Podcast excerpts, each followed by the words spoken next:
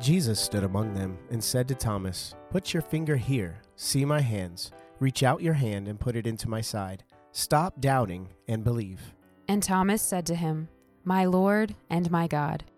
I'm Kara Kardell. And I'm Fred Shellabarger, and you're listening to My Lord and My God, Encountering Christ in the Eucharist. Thank you, listeners, for checking out our trailer episode for our brand new podcast on the Eucharist. Um, Fred, I am going to throw it to you. Why is this a show that people should listen to? Why is this something that you and I felt called to do? Kara, I think it comes down to the last thing I said, encountering Christ in the Eucharist. That's exactly that is why we do what we do in our work, in our ministry, and uh, in our friendship. We love to ask people that question: How is your encounter with Christ in the Eucharist changed your life? Mm-hmm. And we ask that question because our encounter with Christ in the Eucharist has changed our lives. Mm-hmm. And we want to help others experience that same life changing love that we have in the Eucharist.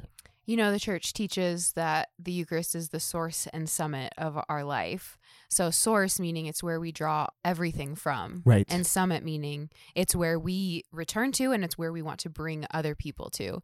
So, just like you said, you know, the Eucharist was at the heart of our own conversions, it Mhm. was our source. And we want to help it to be the summit for other people in their own Right. spiritual life Yeah. and draw people to the Eucharist.